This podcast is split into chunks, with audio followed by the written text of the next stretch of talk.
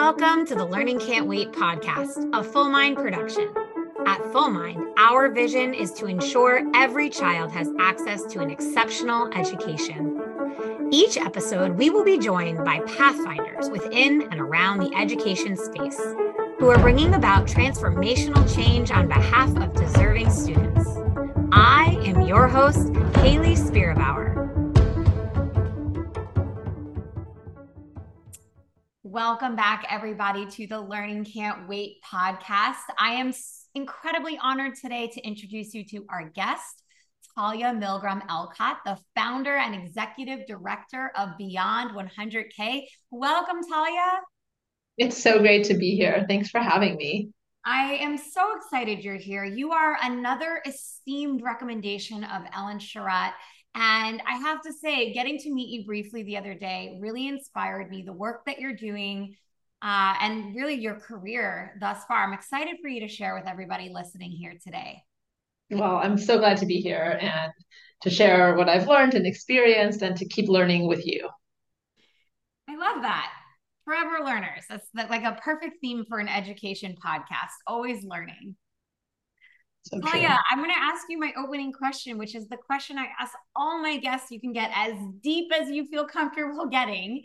How did you come to be the personal and professional version of yourself?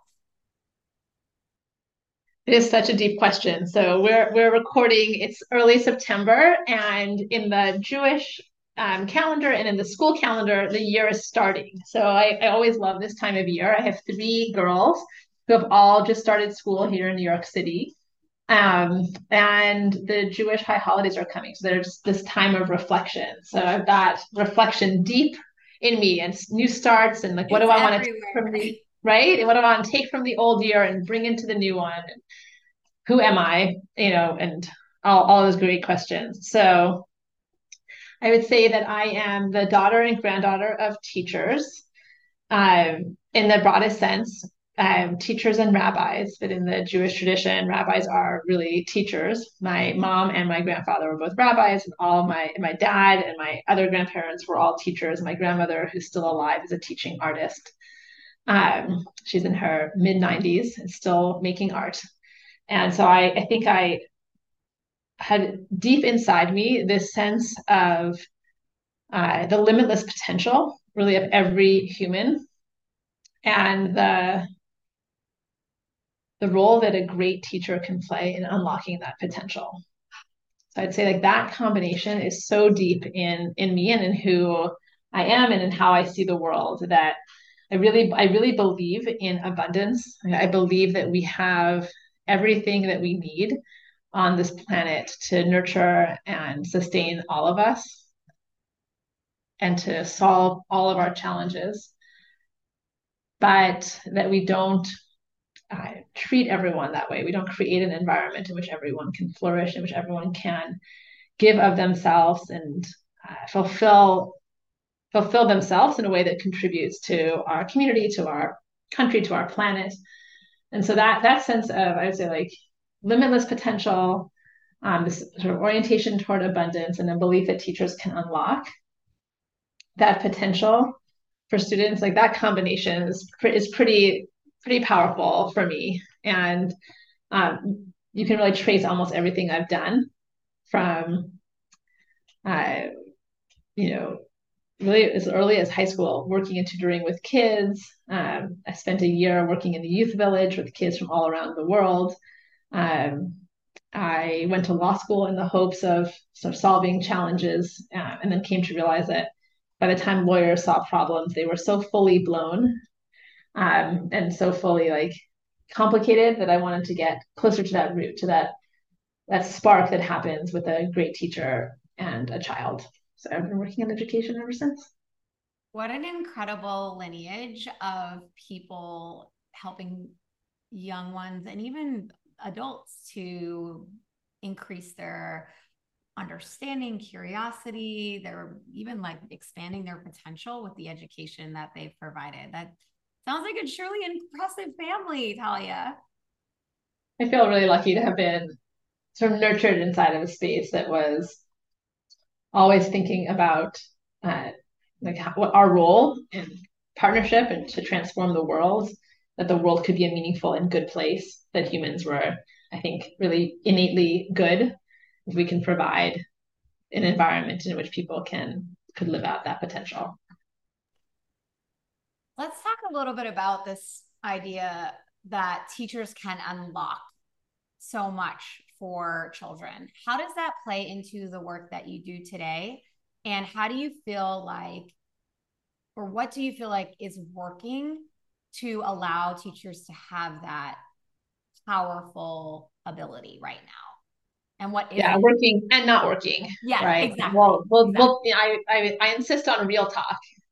I'm also a, a legacy from my parents and grandparents. So we'll be real with each other. I think that first question you asked goes to something I was saying earlier about that um, that we have all the solutions we need, or we have at least all of the capacity for the solutions we need. We actually don't have all the solutions we need, but we have all of the innate capacity to solve our biggest problems. But I would say, like, the most important role that I think teachers have right now is to unlock for students the sense that they are essential to solving our biggest challenges, that they have something unique con- to contribute to solving those biggest challenges and they have a role to play. Uh, I've been thinking a lot about how there's a like a really a crisis of despair among young people. Um, I'm the mom of three girls who are 11, 13, and 15. I see it. I see that like fear in them, in their friends, in our community, and you know, just everywhere in the news. That there's a sense of like, is the world getting worse? And is the are the problems too big?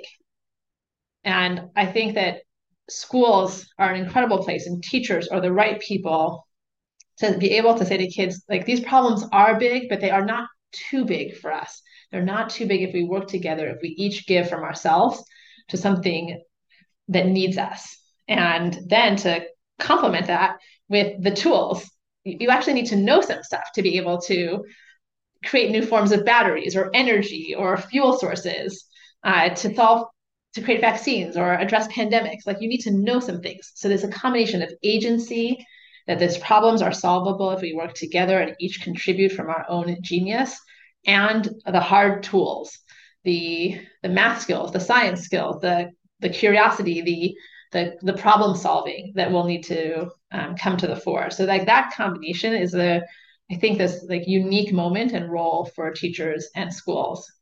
Um,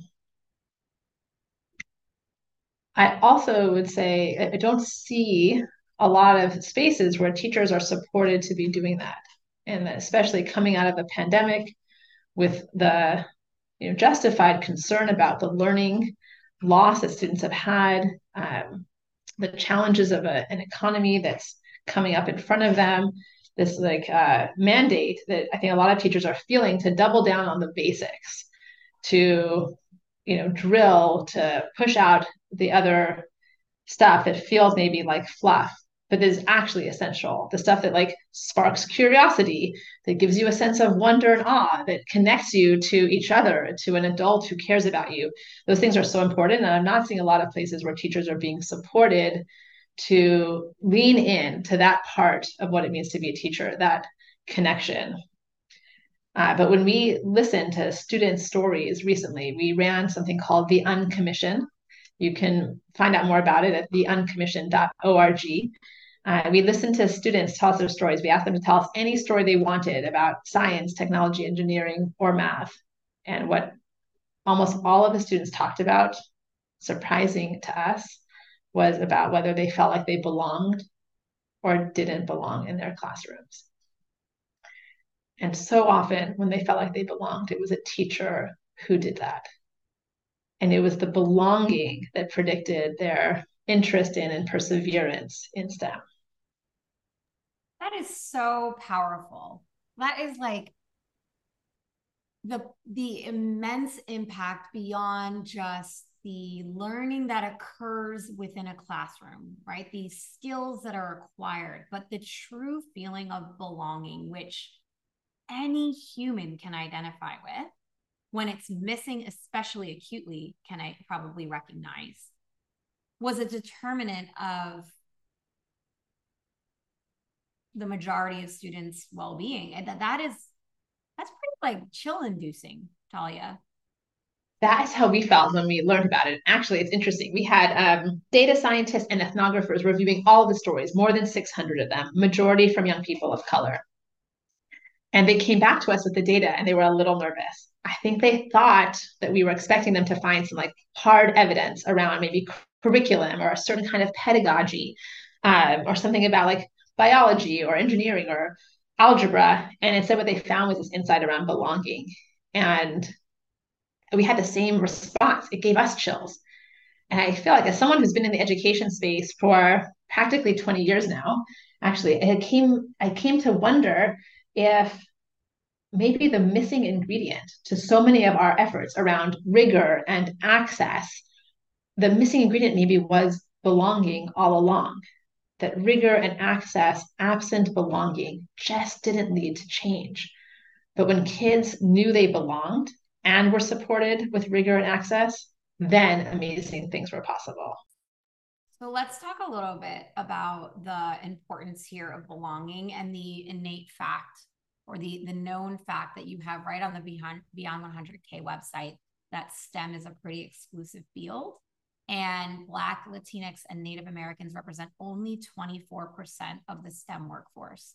I think it's a little bit of a jump from the conversation around belonging in the classroom, but obviously not a completely disconnected conversation.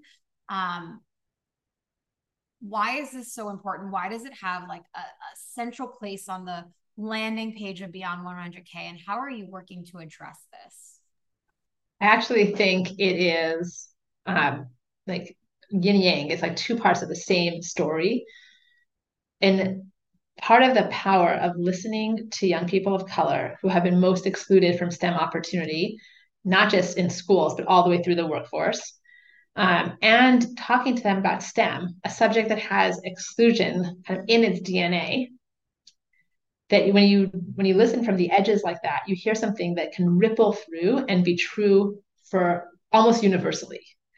And that was our experience in this insight around belonging that this um, this feeling i don't belong here i can't succeed here excuse me and you can literally hear students use those words. Like i was you know i was told i could never i i, I could never be good at math or I would, was told I would never succeed because I had gotten a bad test grade, or from uh, Brendan, a young man from Pittsburgh, who told us that every year in his advanced math and science math classes, in his advanced math classes, he was the only African American, and his teacher or the students or both would turn to him and say, "Are you sure you're in the right class?"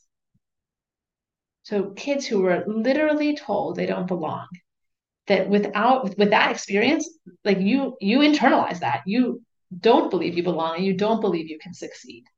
And so how would we expect to have a workforce that reflects the full power and diversity of our country if we don't have opportunities for young people to learn to know they belong and to be pushed and supported to succeed in STEM?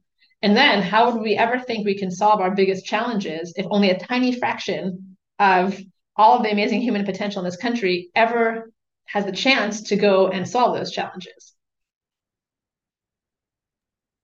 I appreciate the the um, anecdotal stories that you shared, but also the grand picture of the impact holistically limiting or even not considering full, the full population of you know brilliance and talent that exists has on our country you know, the unfortunate fact that I often remind people is it's a backward little twist of fate that we live in a capitalist society that depends so deeply on the, the individual contributions of its members and yet isn't willing and often uh, is designed not to support marginalized populations, systemically oppressed populations in achieving their greatest potential through like systematic methods of inclusion and promotion and support. Totally. As Heather McGhee says in her book, The Sum of Us, if we're so much greater together and we need everyone to contribute to these problems, yet we've designed our schools to, and really like all the way through, to believe that only some of us can succeed. Uh, people who went who were in introductory math and science classes will tell you that professors say to students on the first day, look to your left and look to your right. Only one of you will be here by the end of the year. This sense that somehow there's a limited uh, reservoir of potential in STEM and that we need to just find those people and support them versus nurturing a much wider base to flourish and succeed. It is baked in. Uh, it, everyone who is teaching in STEM has experienced that on the other end. Tons of people with potential and interest have been pushed to the sides. And we will need to rewire that part of our DNA to support and enable all of our future problem solvers to have the experiences and the skills that will allow them to be the problem solvers our future needs. So, yesterday, I'm just realizing you were the author of the Forbes piece that I just read that came out about teacher shortages and if they're turning around. And your answer as it says in the title, is the surprising answer is yes. I think I skipped the byline, which is like terrible. Uh, I didn't realize you wrote this. Let's talk about that article because right now everybody loves to talk about the teacher shortage, myself included. Uh, can you summarize for folks who may not have had eyes on your article that was published yesterday, uh, what your opinion here is and why you why you feel that way? There are some uh, really interesting early data coming out of the Department of Education that looked at teacher preparation programs across the country, starting in 2019, actually. I mean, they've been looking at them every year. But starting in 2019, we're, we have been seeing a uh, pretty consistent uptick in enrollment in teacher preparation. They're seeing it in the majority of states, 37 states in DC. They're seeing it across types of programs so in traditional universities, as well as alternative teacher preparation. So there are reasons to be hopeful. We are seeing, I, I actually think this is connected uh, to the great resignation and the sort of forces that are driving younger people to choose careers of meaning. I think we have seen what the world looks like, and people want to be part of making it better. And teaching is a very concrete and powerful, transformative way to do that. So that's that's the good sign, the good news. Uh, and worth like just celebrating because for a decade before that, uh, teacher preparation programs were in decline. So this is the this is the first and market uptick, even though uh, it is you know, it is still the case that we have fewer people enrolled in teacher preparation programs now than we did 10 years ago. But we can't just be focused on absolutes. We have to be thinking about like you're naming. There's a there's the first time there's a change. I love that you're paying attention to that. Yeah. I think is important so, to call out. It is. So it's it's amazing. First time there's a change, I think it it is like it is tapping into something real and palpable that young people um, are feeling, which is they want to be part of changing the world. They want to. Uh, someone someone said to us something really beautiful to me when I was uh, preparing the article, which is the young people want to be offering to students what they didn't have themselves. And so we're really seeing that it's driving young people across the board, it's driving um, young people of color to go into teaching the the cautionary piece is that we actually have enough people in our pipelines who start who are interested in teaching to fill all of the vacant seats we have. The question will be can we keep them? Can we um, support them through the process of becoming a teacher by making it financially affordable by giving them supports when things get hard by helping them to learn the subject areas that are most in demand science, math, special education, English language learning uh, that will be the ones that will guarantee them jobs, but also really fill those empty seats. Like those are questions for the system. But what I think we're seeing here unmistakably is that young people are voting with their feet to say that teaching is a place and a career that will help them to contribute and to feel like their their lives, their professional lives are meaningful.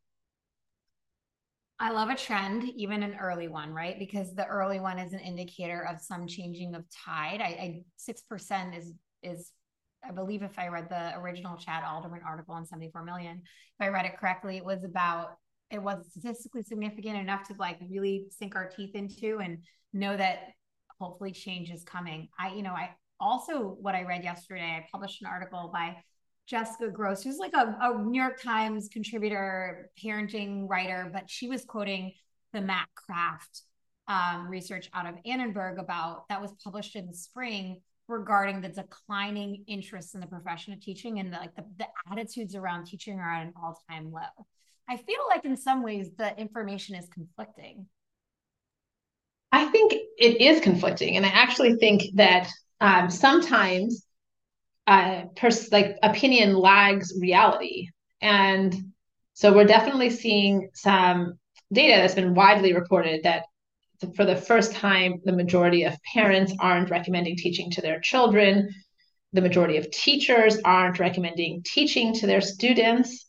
So these are these are real, um, and we're seeing this other thing, which is people are choosing to go teach, and that is a really hopeful trend. There's some great reasons to go teach. You know, both the that meaning, that experience of the aha moment, the spark when you connect with a student and something opens up for them. Uh, I remember very well a, uh, an advertisement for the New York City Teaching Fellows for maybe 20 years ago that was in the subways. Um, you remember your first grade teacher's name, who will remember yours? Oh, that was the best. I remember I was a teacher at the time when it was published, and I remember being like, I was a first grade teacher at the time, and I remember feeling so connected to that that experience. You know, my favorite part of teaching, like harkening back to our conversation about belonging, was creating a culture and community in the classroom where we felt like a family and we took care of each other and we used helped each other's strengths flourish and helped our weaknesses we supported one another in our weaknesses and having kids feel that about one another you don't get that in any other job not even in parenting i don't have enough of a threshold of, of kids maybe i need to have a few more mm-hmm. kids I mean, my my boys do look out for each other, but uh, yeah, I, I that's the thing I miss the most. Uh, curiosity, like building their curiosity about learning and having them care for one another as human beings, whether or not they liked the kid. How do you care for the community and how do you treat one? I loved building that. And when people ask me, Hayley, do you miss being in the classroom? I say, I miss that.